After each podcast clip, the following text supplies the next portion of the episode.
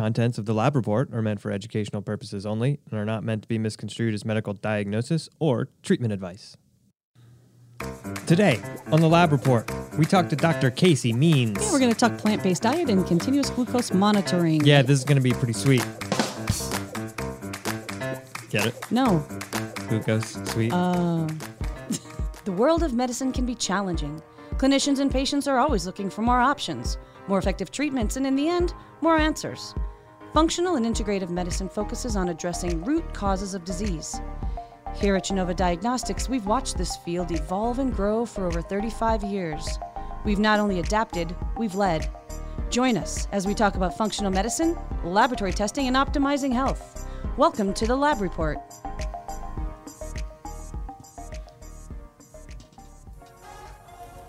Don't even talk about the plant. Listen, last time we talked about the plant, it needed water. I took care You of know it. what plants also need? What? Sunlight. Whatever. Hello. Hi, Michael Chapman. Hi, Patti Devers. How are you doing today? I'm doing great, and I to hope hear you it. are too. yeah. Welcome to the Lab Report. Welcome, everyone, to this podcast brought to you by Genova Diagnostics. Guess what? What? We talk about functional medicine, Uh-huh. specialty lab testing, Right. and integrative therapeutics. And today, we are going to interview Dr. Casey Means. Yeah, I'm really excited about this. But in the meantime, if you're new to the I see show, what you did there.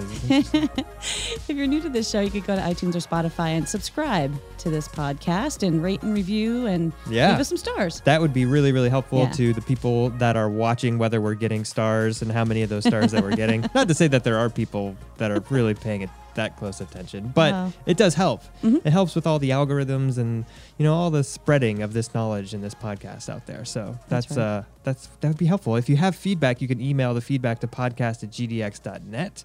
That's Mhm. the email address here where uh, your feedback gets dumped into. Yeah, we love those emails, so keep them coming. And today we have a very special guest, Dr. Casey Means. Yeah, I'm super excited for this interview. Dr. Means has so much experience and knowledge.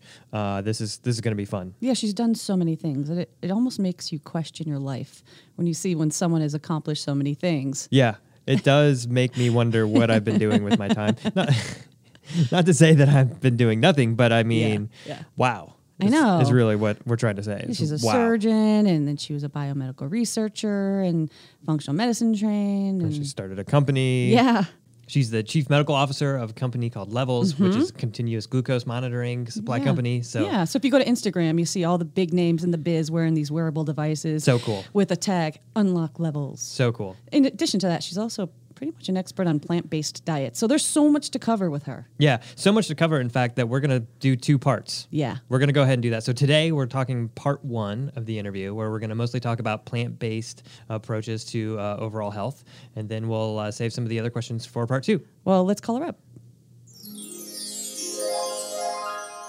So, Michael, Yes. guess who's with us today? Oh, I know. I'm, I'm really excited. Dr. Casey Means.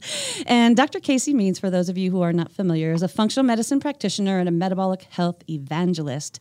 She has both an undergraduate biology degree and a medical degree from Stanford University. Dr. Means also trained as a, at a, a head and neck surgeon at Oregon Health and Science University. She's an award winning biomedical researcher with past research positions at NIH, Stanford, and NYU, and additionally is an associate editor of the International Journal of Disease Reversal and Prevention.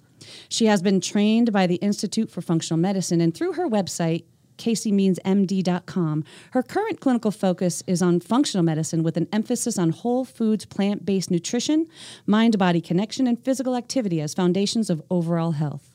Dr. Means is co founder and chief medical officer of the metabolic health company Levels, which focuses on digital health products to inspire healthy behavior change, reverse chronic disease, and modernize healthcare by empowering patients with access to their personal health data.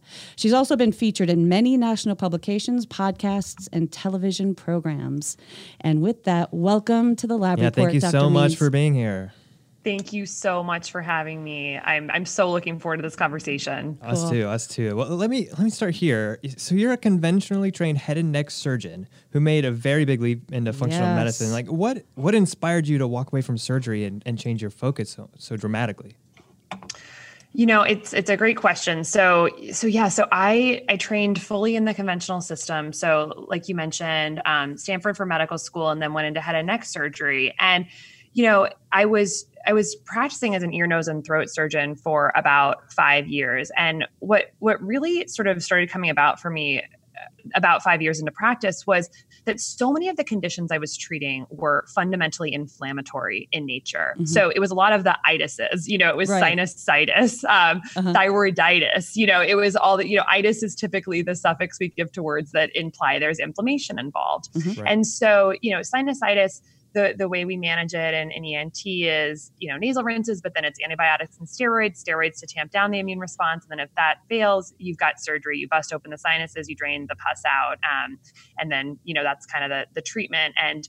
Um, with you know other inflammatory issues of the head and neck like vocal cord granulomas which are inflammatory masses of the vocal cords you know you you, you pluck them out surgically with uh, chronic ear disease where you get ear infections a bunch, which is due to inflammation of the tissue um, in between the nose and the ear that Eustachian tube. When that mm-hmm. gets swollen, you know, you'll uh, if you're getting chronic ear infections, you'll you'll bust a hole in the eardrum and you'll put an ear tube in, and you can kind of get the pus to drain. And so it's a lot of these sort of surgical and anti-inflammatory um, medication uh, treatments for these inflammatory disorders. And I, and I sort of was scratching my head saying, you know a lot of these patients are chronically inflamed mm-hmm. and mm-hmm. and i don't i think there's probably a better way to approach this than than surgery because inflammation is fundamentally the body saying there's some external threat we need to mount an immune response to mm-hmm. get on top of this and that immune response surgery doesn't touch that it's mm-hmm. it's it's sort of like fighting a war with the wrong with the wrong weapons. And, and certainly, you know, busting open a sinus and getting the, the pus to drain better, that can be helpful for symptoms, but it's not actually doing much for the core root physiology. So I got thinking quite a bit about core root physiology of inflammation. Mm-hmm. And that mm-hmm. really kind of led me to a journey of saying, why, why are so many people, you know, expressing signs of this constant immune overactivation? And what's interesting is and I know you guys know this, but you know, so many of our chronic diseases we're seeing now outside of ENT, certainly um, these chronic diseases like you know heart disease, um, you know, stroke, diabetes, um, Alzheimer's, dementia, um, even depression and anxiety, these all we're seeing have ties to chronic inflammation. Mm-hmm. And where that chronic inflammation is showing up, we're often seeing symptoms. And mm-hmm. so there is something, you know, going on under all of this. And I think it ultimately, a lot of it leads back to diet and lifestyle and the way the exposures that we are that our bodies are are are having to encounter every day these exposures of modern life that are can be seen as these sort of foreign threats to the body. Um, the, the processed foods and highly ultra-refined foods we're eating, the toxic chemicals we're exposed to in our, our food and water and our air, you know, our, our sort of chronic low grade stressors of living in this modern digital yeah. fast moving world yep. Mm-hmm. chronic sleep deprivation we're getting less sleep than we used to um, and and sedentary behavior not moving a lot all of these things can be registered as the body by the body as as um, sort of as threat and and and mount an immune response. So I got super interested in, you know, how can we keep people out of the operating room? How can right. we yeah. think right. deeper about this and and help on the front end and and try and really avoid having to get to this you know end of the road intervention that is highly morbid, highly expensive, highly painful, and ultimately not really addressing the root cause physiology. So that was a journey that actually led me fully out of the operating room. I actually decided to put down my scalpel and really pursue more um, functional medicine, and, and that's a you know a branch of of medicine where um, we really address the underlying root causes of diseases, and also think about what are the interconnections be- between diseases. You know, mm-hmm. we we like to think of diseases in our culture as these like sort of isolated silos. Everyone's sure. a different, a totally different beast. And so we'll look at someone with diabetes, obesity, depression, prostate hypertrophy, and cancer and say, oh, all of these things are totally different beasts. But in reality, from a more systems biology perspective or a functional medicine perspective, we actually know that there's actually some really common root cause physiology amongst all of those seemingly disparate diseases. Mm-hmm. And a lot of that um, boils down to chronic inflammation, same cytokines upregulated in many of those diseases like TNF alpha, IL 6. You know, it's the same players. And then the second one that's really big is insulin resistance and metabolic dysfunction. Yep. So, so really shifted gears to a, a full on obsession with those two things um, metabolic uh, health and, and, inflammation, how they're related, how they underlie a lot of chronic diseases, and um, moved into to the functional medicine um, full steam ahead. And um, and so that was sort of the the transition. Yeah, yeah. and it's tricky because once you get here, you can't Un- you, can't exactly. unsee what you're I saying. Like you can't go back. I was just yeah. thinking, like, like how inconvenient at times this this dawning of root cause medicine can be. It's like, oh, okay, I have to change everything. Right, now. right, right. Right. And even absolutely, if, yeah. it's like once you start reading the books, you know, I think of these books that we've all read as like they, they, they once you open those those first twenty pages, you're like, oh damn, right, oh I right. can't. And I'm thinking of people like you know Mark Hyman and uh-huh. Sara Gottfried yeah. and Terry, you know Terry Wahls and um, Jeff Bland and yep. you know all these pioneers of right. functional medicine and and you know ben bikman's most recent book why we get sick um, you kind of read this and you say oh no we right. you know we got to be doing things a little bit of a That's different right. way and yeah. it is impossible to right. go back and so i think a lot of doctors are on that journey right now yeah well, yeah and we're lucky that we're here but as part of our show on our podcast we do a lot of talking about diets. We've talked about vegan and paleo and keto and carnivore. And we know that you have chosen to focus on the plant-based approach. What what caused you to go there? Yeah, great question. So, um, my history with plant-based diets is kind of a funny one. I actually grew up loving meat more than anything. Like I was such a meat eater. Every birthday was at a steakhouse. Yeah. All I wanted to, you know, people have photos of me at holidays like gnawing at the bones of like, you know, ribeyes that I was eating. And it just really was a joke in my family how much I loved meat. So I actually challenged myself to do a plant-based diet in medical school uh-huh. just to see if I could do it. I was like, oh, I, I doubt I can do it. It's too hard for me. Mm. And I, I went full steam ahead, like I try to do with everything. And it, it was just absolutely transformational for me. It was, it was transformational from so, so many aspects. You know, my skin cleared up, my digestion got better my mood just felt more elevated and stable. Um, I felt sharper. And it also opened up a whole world of new cooking that I really enjoyed and like learning how to use foods differently and how versatile plants are for cooking. So mm-hmm. that was pretty fun. And I did that throughout medical school. And then I went to residency and, you know, I, my life there's much less control over my day-to-day life in residency as a sure. surgical resident you're in the hospital all the time mm-hmm. and i was really just eating cafeteria food all the time and went back to meat and just you know tons of refined foods, whatever I could sort of shove in my mouth as I was running down the stairs to get to the operating Survival room. Foods. And yeah, and um, my health really took a nosedive. Um, all those sort of low grade symptoms that I'd had kind of came back, and it really was a, a, powerful message to me of how of how much foods create conditions in our body that really are a major lever in the expression of health or or symptoms. And so, um, so ultimately went back to a plant based diet, and the same thing happened. It was just like a total up leveling of my life. And so that was kind of my personal experience. But from a more intellectual perspective, there were a number of factors. One is that my background is in personalized genomics and nutrigenomics and that's mm. really what i studied in undergrad i was lucky to be at stanford during right after the human genome project had wrapped up and 23andme was coming online i worked at 23andme as an undergrad yeah. and i was really obsessed with um, the interaction between the environment and the genome and differential expression of the genome through different environmental inputs. And the environmental input that I was most interested in was food. Hmm. Food is molecular information that yeah. goes into our body multiple times a day and acts as both the building blocks of our body, but also as the instruction manual for how our genes are to be expressed. And that is just incredible to me that every bite we take is just straight up molecular information that can be a total differentiating factor between the expression of health or the expression of dysfunction. Yeah. And so it really this whole and that and that that field of study is nutrigenomics, how how food compounds change gene expression. Mm-hmm.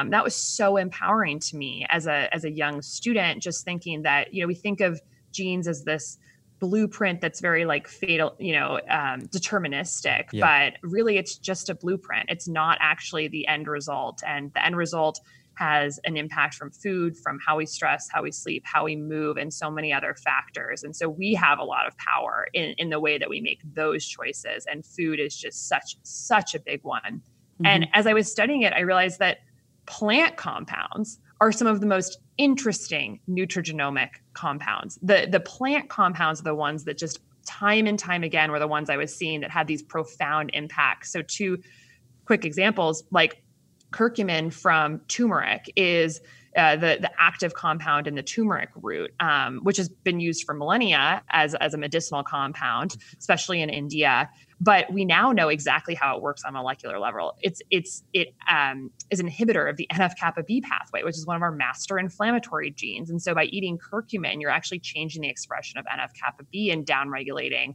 um, inflammation. Um, and then there's cruciferous vegetables, and that whole family has sulforaphane in it. And sulforaphane is an NRF2 genetic activator. NRF2 is an antioxidant genetic pathway, really helps with cell resi- uh, resilience, DNA repair and resilience and so you you start to think about food as this incredible knob you can turn to you know really change mm-hmm. molecular outcomes. And veganism I, I would say more plant-based not not so much vegan. I am really focused on whole foods and mm-hmm. plants um, more than just the avoidance of meat. So just kind of became excited by how how plant foods can be such an amazing tool.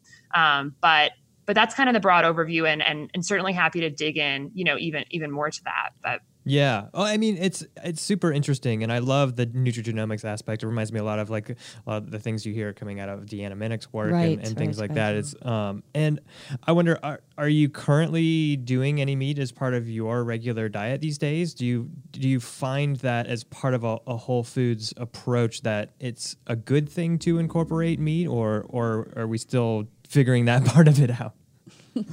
Yeah, it's a it's a great question. Right now, I'm personally not eating meat, but I I've definitely um, nuanced thoughts about meat, and and don't think of it as like this evil thing. I'm certainly not dogmatic about plants are the only thing that humans are supposed to eat, and yeah. this really comes back again to food is molecular information, and meat as a category. You just have to think of meat in that framework as well. So mm-hmm. you take a free range, you know, grass fed happy cow right. out there, right. sure. compare it with a cow that's raised in our normal industrial agriculture complex. Um, and the two different animals, the meat that comes from them is going to be completely different molecular information. Yeah. Mm-hmm. One is going to have a higher omega 3 concentration, that, you know, it's going to have less of the omega 6 to omega 3 ratio. One is going to have less, you know, antibiotics and toxic pesticides. One is going to have a different, you know, muscle and fat composition. Sure. Um, you know, the free range grass fed meat is just going to be a totally different set of molecular inputs to your body when you eat it than the one that was fed genetically modified Roundup sprayed corn and soy its whole life sure. and was right. in terrible high stress conditions and probably was metabolically unhealthy and filled with antibiotics. So it's mm-hmm. just it's it's so so really i think of food as a, as a tool for what i'm trying to leverage in terms of getting a patient back towards optimal cellular functioning mm-hmm. and so the, some of the some of the things that i um you know think that that meat can can be a value add with is you know certain micronutrients that are difficult to get from yeah. plants like B12 mm-hmm. um, and chromium um, and and and a few others, but but and certainly the omegas you know people talk about how with animal products you it's easier to access uh, the downstream omega-3 fatty acids so things like epa and dha which are very important for both building cell membranes but also for anti-inflammatory strategies but sure. I like to push back a little bit and say you know it is true that you can't get epa and dha the downstream omega-3s from uh, plant products other than things like algae which do have these but you can start upstream with the plant-based omega-3s so alpha linoleic acid yeah. mm-hmm. and a lot of people will say oh well it's difficult to convert to epa and dha so why not just go to the more efficient you know source which is the animal products but this is actually where a genova test the NutrEval i absolutely adore yeah. because there's that page in NutrEval that basically shows you the pathway from um, alpha linoleic acid to ETA to EPA to DHA and to the base. It's just a it's just an enzymatic pathway from these upstream omega threes to these downstream omega threes. And what I think people, what really gets lost in the nuanced conversation about um, nutrition is that sure, it's really difficult to change ALA into EPA if you're not thinking about it in a nuanced way. But if you stare at the NutrEval yeah. results and look at okay, well, to do that, you need to have active delta 6 desaturase. You need to have your elongase enzyme active, delta 5 desaturase active, and elongase again activated later in the pathway. And yep. to do that, you need vitamin B2, you need yeah. vitamin B3, you need yeah. B5, you need uh, vitamin C, insulin, zinc, magnesium, biotin. A ton of All of these things yeah. are required to do that. And so, as a plant based person, if I'm, I know my patients need to have great EPA and DHA levels. So if they are plant based, I'm going to be thinking deeply about that pathway. Um, and then for some other patients, you know, I might be prescribing some fish oil or some fish for their diet or some really high quality beef that's really omega 3 rich for them. But it's really just getting down to that that super um, detailed perspective and thinking about the biochemistry and and making sure you're you're optimizing at every single step. Yeah, I love that. And I think you know so often it's it's easy to think of it you know one way or another and get dogmatic about what we're recommending to the whole masses but the the tenant one of the main tenets of functional medicine is personalized right? And so everyone's going to have a different set of genetic information and, and this probably reacting to different nutrigenomic information from their diet. So it only makes sense to, to really focus in on the patient and what their particular needs are and that's where the testing comes in. Yeah and actually some patients are pretty they feel pretty strongly about whatever diet they've chosen. So it really is just and helpful yeah, yeah, and it, it's helpful just to let them do it the right way. But do you find yourself in your practice, Dr. Means, discouraging other diets like keto or carnivore, or are you kind of like what Michael's saying, just personalize that approach every time? I would say, I mean, certainly in my practice, I'm not going to be pushing the carnivore diet for for for probably anyone. I think the carnivore diet is really interesting, and I there's a lot that I support about the carnivore movement in that in two main things. One is that they are extremely focused on metabolic health, and we are in mm-hmm. extreme alignment that um, refined and processed carbohydrates are causing huge dysfunction and toxicity in the bodies of Americans. And so we need to essentially eliminate those. Um, the second, so big focus on metabolic health is one. And the second thing that I really appreciate about that movement is the focus on sustainable agriculture. Sure. So mm. these are not individuals who are saying, like, go out and buy really crappy, low quality, um, conventionally raised meat and you'll do fine. These are people saying we need to do nose to tail, mm-hmm. respect the animals, um, think about you know all the different aspects of health that the animals can bring to us like liver it, you know might actually have we think of uh, animals not able to produce their own vitamin C, but in fact, some animal livers may actually have stored vitamin C in there. And so they think about ways to get these micronutrients from the animal, but that may involve eating the, the you know the full nose to tail animal. So there's a there's a lot of thoughtfulness about nutrition in that. But I think it's from my perspective is that it's going to be valuable for a very, very specific part of the population, and especially people who are dealing potentially with really extreme GI dysfunction and who have um, are not able to tolerate plant products in their healing journey early on. And mm-hmm. so, um, you know, so maybe for a very specific subtype of patients, but it's certainly not a diet that I feel like I have expertise in. Um, and what I'm thinking about a lot with patients is, you know, optimizing metabolic health, optimizing cell biology and function. And so a lot of what I'm thinking about is how do I get people maximal amount of micronutrients, macronutrients that are, you know, valuable for health fiber and antioxidants. Mm-hmm. And yeah. so those are some of the key things that I'm trying to get people every day. So you know all their micronutrients like the zinc magnesium um, b vitamins vitamin c manganese et cetera that are required enzymatic cofactors. And then i'm thinking about fiber because i really want people's microbiomes to be on point because of all the amazing things that our microbiome will make for us um, in terms of uh, helping with our immune system and our metabolic health. Um, and then thinking about more the macronutrients, um, healthy sources of fats, proteins, and carbohydrates, and other things like omega 3 levels. And then, of course, antioxidants to buffer them from all this amazing, you know, yeah. damage yeah. that we were exposing ourselves to through daily living.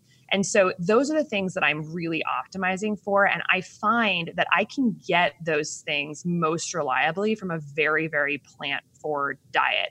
Um, you're going to get your fiber, you're going to get your micronutrients, you're going to get your antioxidants, and you can get your omega 3s if you're thoughtful about it on a plant forward diet. And you can't necessarily. Um, or it's i think it's easy to miss out on some of those things if you're focusing on hardcore conventional keto or carnivore. Mm-hmm. With that said, I actually really favor um, a plant-based diet that actually allows you to get into ketogenesis. So I, am always in a keto. I, am always a little bit in ketosis. So usually I try to be between 0.5 and 1.5, and this is on a fully 100% high carb plant-based diet. Mm-hmm. And the reason that I'm able to do that is because I have used a continuous glucose monitor in myself and in my patients now for well over a year. And so I'm tracking how every single carbohydrate I'm eating is affecting my glucose levels. And what I've found is that if you are tracking all of these things and seeing what works for your body, you can actually create a plant based diet that really doesn't even touch your glucose levels. Um, the, the research has shown over the past few years that um, just because you're eating a carbohydrate doesn't mean it's going to cause a glucose rise in your body. And every person, you know, all three of us could eat the exact same meal filled with carbohydrates and have totally different glucose responses. There's yeah. tons of personalization to that mm-hmm. based on our microbiomes and our body types and our genetics and how much sleep and exercise we did the day before. And so you really have to know for yourself. So it is totally possible to get the benefits of keto um, while also getting all these amazing things that plants can bring you. But I think on the flip side, for most people doing keto, it's actually pretty easy to not get enough, you know, plant food right. and um, fiber mm-hmm. and things like that. And mm-hmm. so it's really just this very nuanced, personalized approach to maximize those various factors that I mentioned that are so important for for health. Another harp in the middle of an interview, Michael? Look, we said we were going to do a part two. All right. Mean, we warned people. Fair. I just want to make sure we get the harp in there so they understand this is the transition to oh. the end of ah. part one and what will be the beginning of part two on Tuesday. Well, I will say part two is fascinating. Yes. Part two is as good really as part one. I mean, we should oh. sell this thing, right? So oh, it's like you don't even know. A cliffhang. you thought part one was good. Your brain's about to explode now. Just wait. Yeah, you're you're gonna get your serious explode brain on. That's right, for sure. But what can they expect from next time, part two? Well, we're gonna really dive into her company called Levels. Yeah. With the continuous glucose monitoring, and if you kind of follow Instagram, there's some really big names wearing these devices. Yeah. Drew and Manning, for one. And I think it's so cool. Like we talk about, it's, it's yeah. like a biofeedback for your blood sugar. Right? It's amazing. So cool. Next time on the Lab Report, part two of our interview with Dr. Casey Means. Oh, we're going to unlock some levels. It's going to be sweet. Oh, I got it that time. Nice. You've been listening to the Lab Report. If you like what you hear, please subscribe to our podcast, rate us, and leave us a review. To learn more about Genova Diagnostics, visit our website at gdx.net. There you'll find information on specific testing, educational resources, and how to connect with our show. Call us at 1 800 522 4762 or email us at podcast at gdx.net. Serious topic. Okay. Peanut butter. Yeah. Chunky or creamy? Uh, you have to go with the creamy 100% of the time. Oh, come on. 100% of the time. That's quite yeah. definitive. I'm yeah. actually a fan of chunky peanut butter. Well, that's absurd because what? the whole reason why you grind up the peanuts is to cre- create peanut butter, not to leave remnants of peanuts in there. so you're just like I like peanuts. That's like ha- you're half grinding it. why would you do that? So you could still get the peanut experience, yet still spread it. No, I'm not a fan of mixed consistencies. I don't like pulp in your orange juice or anything mm, like I'll that. I'll agree with that one. Yeah but I think you're wrong on nope, the chunky same peanut rule. butter. Same rule applies. Why are you such a purist? I'm just saying.